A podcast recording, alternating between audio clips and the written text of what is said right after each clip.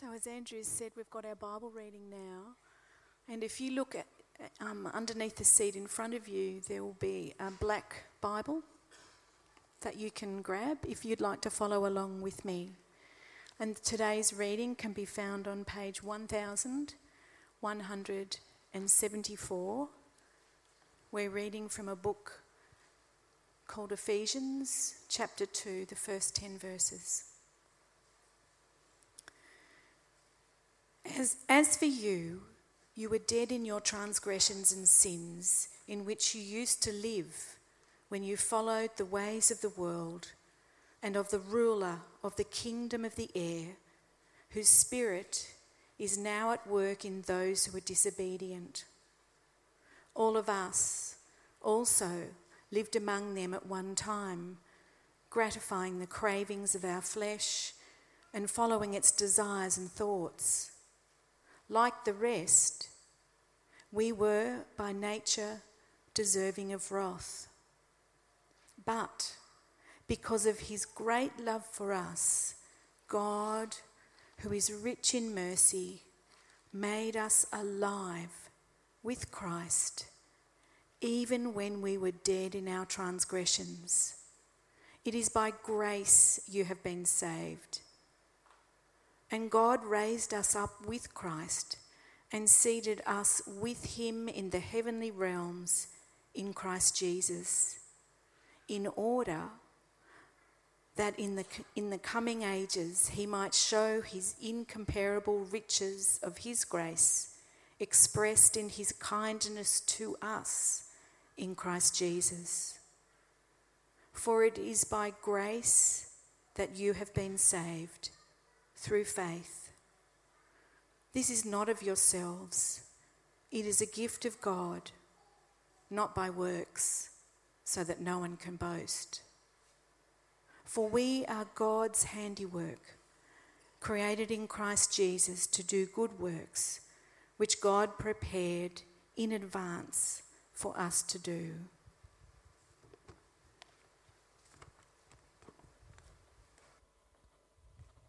Thanks, Kath, and hello, everyone. You're meant to be on holidays, people, relaxed, refreshed. Very good. Now, keep your Bibles open, if you would, to Ephesians chapter 2. We've just prayed, so we'll get straight underway. When I was doing youth ministry, which I did for quite a while, something I worked out is that high school kids, especially junior high school kids, love it when you talk about sin. Us adults, we hate it when you talk about sin and judgment. Just makes us feel kind of uncomfortable. We start to wriggle. But junior highers seem to revel in someone telling them that they're sinful. And I was trying to work out, why is that the case? Could it be because everybody else in their world tells them that they're brilliant? And deep down they know that it's a bit ridiculous getting a medal for coming ninth.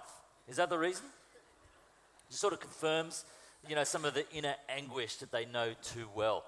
A fellow youth leader once told my junior high schoolers they were like filthy cockroaches in God's house. And they loved it. They were like, yes, we're like filthy cockroaches. If I said you're a bunch of filthy cockroaches in God's head, I reckon you would want my head on a platter, wouldn't you? Now, I reckon when it comes to sin and judgment, churches almost always go too far one way or the other. They either talk so triumphantly about how the death of Jesus means sin and death and Satan are conquered. It almost suggests we can easily conquer sin ourselves. And if you were to listen carefully, you might come away with the impression that no one in that church ever struggled with sin, at least not personally, internally struggled. And then there are other churches, of course, that are always banging on about sin. And you could walk away from those places thinking that Jesus' death makes practically no difference to our ability to live as Christians. Which way do you reckon we go here?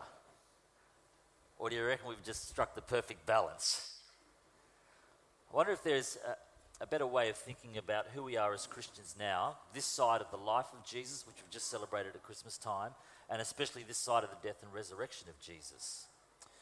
Probably the most famous Christian in the last 1,000 years is a fellow called Martin Luther. He kicked off a whole movement, a society-wide, a worldwide movement really called the Reformation that ended in the Protestant church breaking away from the Catholic church. And he had a great saying about the Christian and sin, which I've got here up on the screen. Now, I've checked with Ben, who is our resident Latin scholar, and I'm going to try and get the pronunciation right. Simul justus et peccator. Simul justus et peccator. Justified and sinner at the same time. Simul, at the same time. Justus, that means justified, made righteous, saved. And peccator, sinner. I'm saved, although I'm a sinner at the same time. And amongst all the things we are as Christians, made in the image of God, part of this wonderful bigger family that we're expressing here today, entrusted with a great message to share with the world, we are also simul justus et peccator, sinners saved by God's grace. So today I want to first go where junior high schoolers love to go, want to head to sin. And I want to head there from Ephesians chapter 2. Ephesians chapter 2 is one of my favorite passages in all of the Bible, and we only very briefly touched on it in our recent series, commitment series, and it's so good I thought we've got to give it more attention than that. So in Ephesians chapter 2, I better have this up there, we're dead in our sins. In Ephesians chapter 2, we discover that our natural position before God, before His grace breaks into our life, is one of spiritual death. We are naturally without God, dead in our sins. Now I'd love you to read this along with me from Ephesians chapter 2, verses 1-3. As for you, or us, dead in your transgressions and sins in which you used to live when you followed the ways of this world and of the ruler of the kingdom of the air, the spirit who is now at work in those who are disobedient. All of us also lived among them at one time, gratifying the cravings of our flesh, or our sinful nature, and following its desires and thoughts. Like the rest, we were by nature deserving of wrath. Ladies and gentlemen, that is our natural position before God, without God. Though we were made in His image, loved and owned by Him in that sense, something went wrong, which of course is sin, and it affects and it infects everyone. In verse 2, have a look at something which the Ephesians Christians used to live with. It's something that currently affects those who are disobedient. Under the influence of the world, under the influence of our own warped natures, under the influence of the devil himself. And if you're in any doubt that it affects every single human being, like one out of every one humans, verse 3 makes it clear that sin affects all of us, like the rest, until God breaks into our lives and does something dramatic. And it's always a little bit tricky trying to work out what sin is, how you define it, but those verses have got a handy little way of putting it. It's following the ways of this world rather than the ways of God. It's following the devil, the spirit who is at work in those who are disobedient towards God. And he's not some cartoon character, by the way. He is the personal force of evil, and it's following the desires and thoughts of the sinful nature. Or to summarize, both in our actions and in our attitudes, instead of following God, listening to Him, loving Him, obeying Him, we follow everything else but God. And the result is that we are dead. Spiritually dead, as it were, in our sins. Now, I don't know if you realize that human fingernails, human hair, are dead cells. Did you know that? This is apparently the reason that you can cut hair and fingernails without it like completely, maiming you. Human fingernails and hair are dead. So it sounds very strange to me that we would spend so much money on shampoo and conditioners if our hair is in fact dead. There's a massive industry connected to washing dead hair, right? Shampoo commercials talk about 5 signs of healthy hair. My question is, how can hair possibly be healthy if it's dead? Right? Dead equals not healthy. The Pantene website has a section called Combat Hair Issues. It does not mention the main hair issue is death. All you guys out there, I can see you with your lovely, smooth, shiny, non-breaking, non-fraying, frizz-defended, not split-ending hair are living a complete deception because your hair is dead. Now, you look at my hair, you go, yeah, that's dead. You can see that. Bald people, we're the only ones with honest hair. The rest of you have got dishonest, deceptive, and lying hair. Friends, it's dead. It is dead. It's got the look of life and vitality and health, but in actual fact, it's dead. exactly the same as human beings without God, isn't it? We might have all the look of life, probably your hairdresser.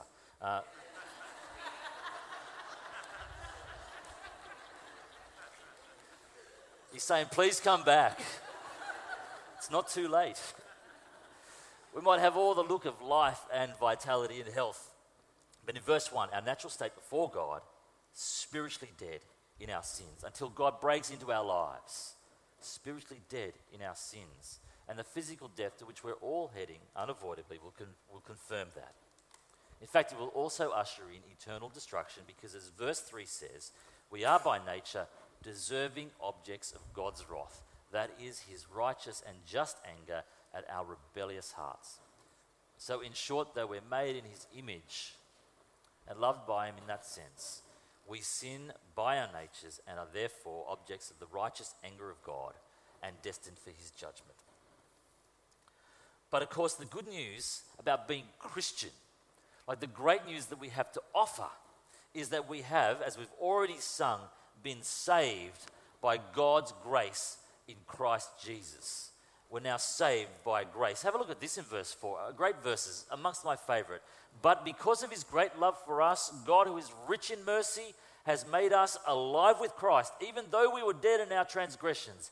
It is by grace that you, if you're a Christian, have been saved. When we were dead in our transgressions and sins, God made us alive with Christ. It's just another way of saying that he saved us from the righteous judgment our sins deserve.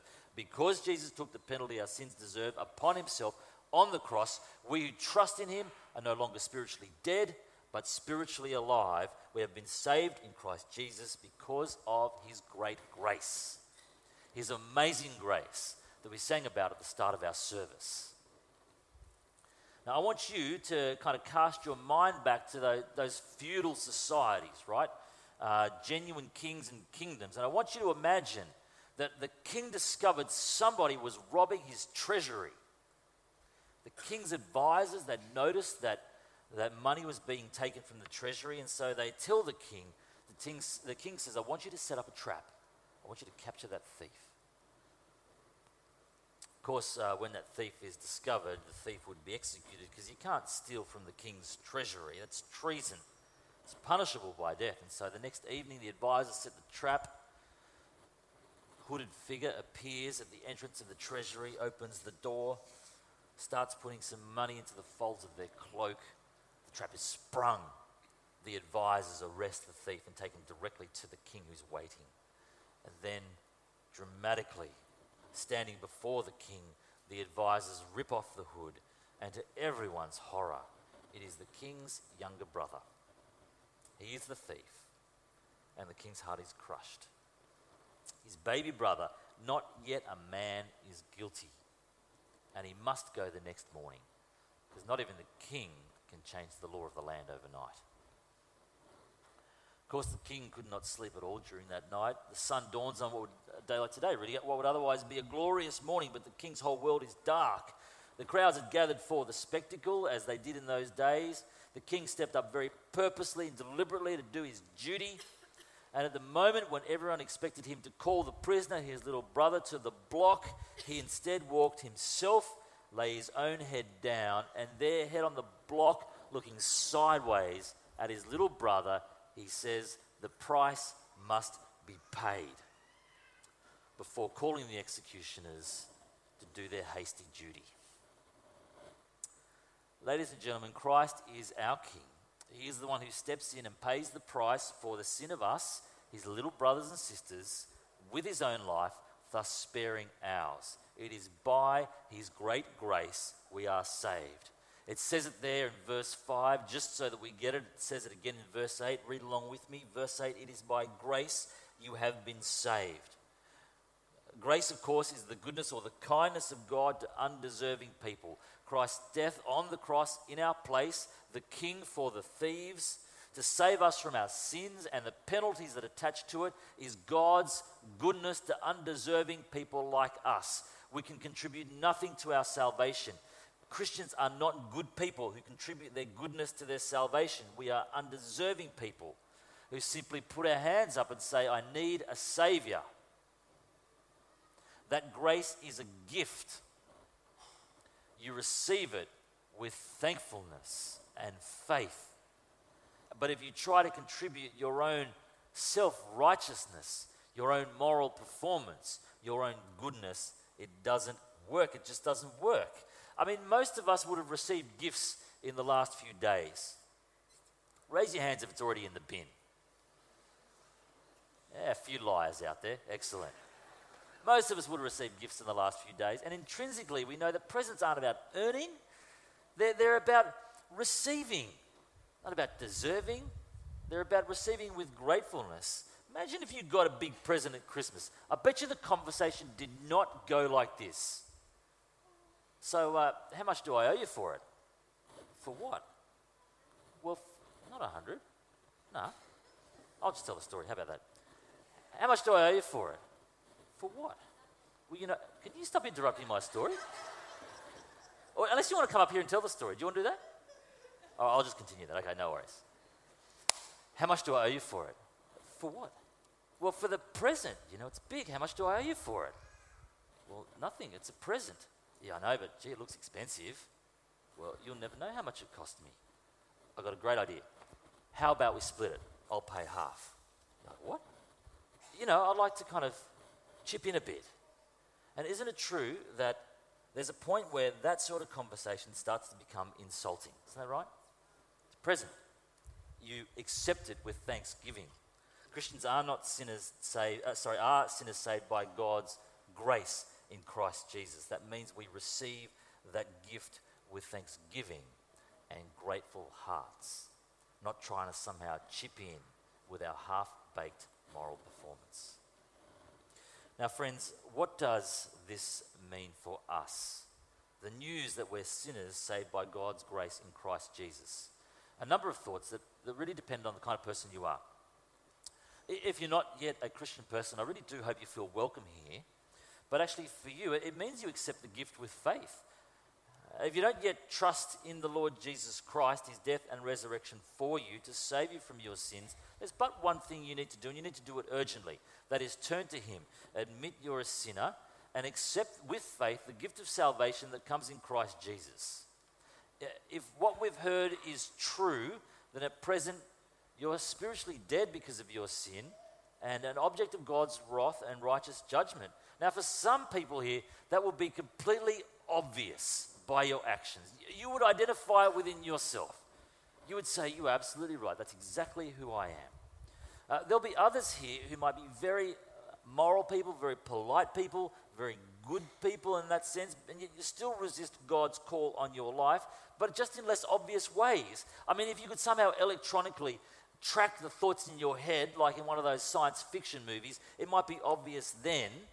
The truth is, some people reject God with hostility, some people reject him with politeness, but the effect is the same, isn't it? Dead in sins, object of God's wrath, but there is an offer of his great salvation on the table, and I'm just suggesting to you today, take it. Please, humbly and respectfully, take it. Accept the gift with faith. And if you'd like to do that today, there'll be people after the service who'd love to talk with you.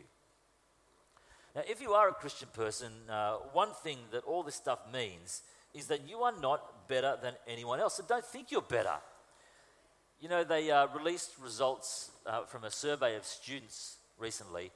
96% of students thought they were in the top 50%. It's all those medals for coming ninth, isn't it, right? 20% of kids thought they were in the top 1% of students. We always think we're better when we're not.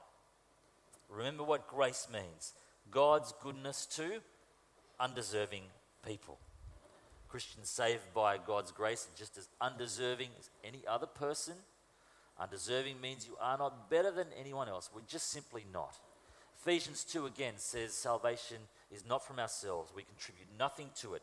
It's the gift of God, not by our goodness, so we cannot boast. We cannot boast that we deserve it. We cannot boast that we are better than anyone else. And I think one of the ways you can tell someone is a Christian is that they don't think they're better than anyone else. Let me apologize to you right now on behalf of Christians if Christians have acted as though they're better than you. They're not. We're not. Probably worse. Fairly sure that I am. And certainly Christians, you cannot boast or think that you're better than other Christians either. What a weird thing to do if you've been saved by grace.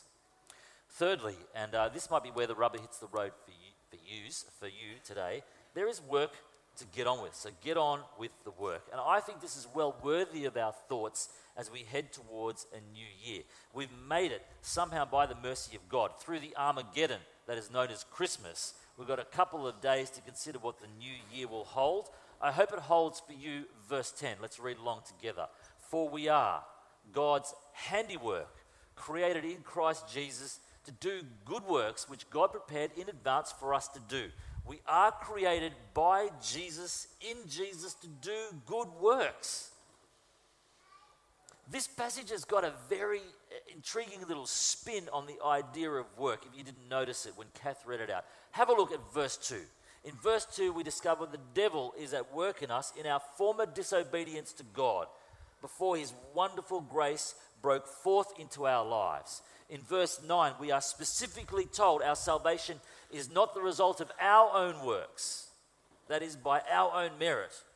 Then in verse 10, we are told that we are God's handy work, his workmanship. And then also in verse 10, we are told that he created us with good works to do in response to all that he has done for us. In fact, they were, get your head around this. They were prepared for us before the beginning of time. There's a to-do list. There's work to be done. And I don't think he means, look, Sally's got to be a doctor. Jim has got to set up a not-for-profit organization. Diane's got to be a minister. Richard's got to serve on the local PNC committee. I don't think it's saying there are highly specific jobs that somehow we've got to work out what we're meant to do and then complete them. I think it's talking about our general work as believing people. And I would write these four things down because I'm going to come back to them in a minute.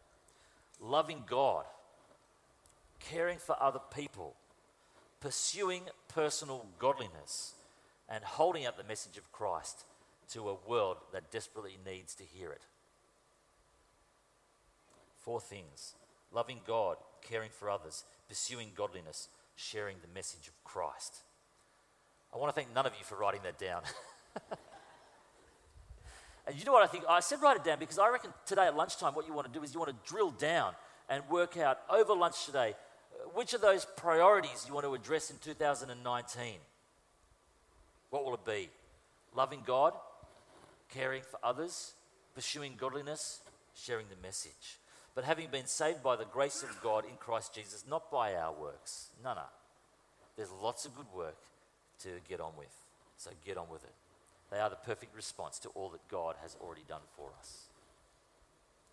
Now lastly, and I think perhaps most importantly, an excellent opportunity this time of year to reflect on these things. We are not defined by our sin. If you trust in the salvation that Jesus offers us on account of his life and death and resurrection. Some of us have done awful things in our lives. Some of us have had awful things done to us. We've all sinned, and we've all been sinned against. Some have sinned more, others have been sinned against more. Still others of us might be caught in sin that we just cannot seem to get out of. And if you are in any of those categories, you might just think, I'm defined by this. The sins I do, the ones done against me. You might think of yourself as a woman who deserves to get treated badly because that's the way it's always been. You might think of yourself as the lustful man who just cannot see a way through his lust or his alcoholism or gambling addiction or his rage. You might see yourself as worthless because of how people have spoken to you or treated you in your past. You might think of yourself as unrepairable, even though the word is actually irreparable, unrepairable, unloved, unworthy of anything good because of what you have done, what you cannot stop doing, or what others have done unto you. But the extraordinary news, why it's called Amazing Grace, is for the person who trusts in Jesus. You are not defined by what you have done. And you're not defined by what others have done to you. You are defined by what Jesus has done for you. Not what you've done, not what others have done to you, what Jesus has done for you. A sinner may be, although it's remarkable how little the New Testament calls Christians sinners. A sinner may be, but a sinner saved by his great grace. That is the promise for all those who trust in Jesus. Simul justus et peccator. Friends, as we finish, do you love it when people tell you that you're a sinner, or do you hate it? Do you relish the thought of being a cockroach in God's household? Or rather, do you consider to have made it personally unaffected and without struggle with sin? The truth for Christians is that we were dead in our sins until the grace of God in Christ Jesus burst into our undeserving lives and planted that gift of salvation on the table and nudged it towards us, saying, "Take it," so that we might be made spiritually alive when we were spiritually dead, so that we might be saved from being under the righteous judgment of God, so that there are no grounds for boasting, only for rejoicing, even when we're white and struggle with that, unlike our African brothers and sisters, so that we're motivated to do the good works that God has prepared in advance for us to do, of loving Him, of caring for others, of pursuing godliness, and of sharing His news, so that we might be defined not by what we have done, not by what others have done to us, but by what Jesus has done for us. Simul justus et peccator, sinners saved by His great and wonderful grace. Let's pray to Him now. Heavenly Father, I want to thank You for this day, this in-between day between Christmas and the start of a new year, where we can just quite freely reflect on some of the great things You have done for us when we were spiritually dead in our transgressions and sins, that we may have looked full of life. You invaded our hearts. You invaded our spirits by Your own Spirit. You made us alive in Christ. By Your great grace, through His extraordinary life, death, and resurrection, and it's accessed by our faith. Forgive us for boasting, thinking that we're better than others. Pray You might put it on the hearts of friends here today who don't yet know You to accept that gift with salvation. We recognize there's lots of good work to get on with in 2019. Help us to give our whole hearts to that. Help us to remember always we are defined not by what we have done, nor what others have done to us, but by what You have done for us in the wonderful Lord Jesus Christ, in whose name we pray. Amen. Amen. Friends, I'm just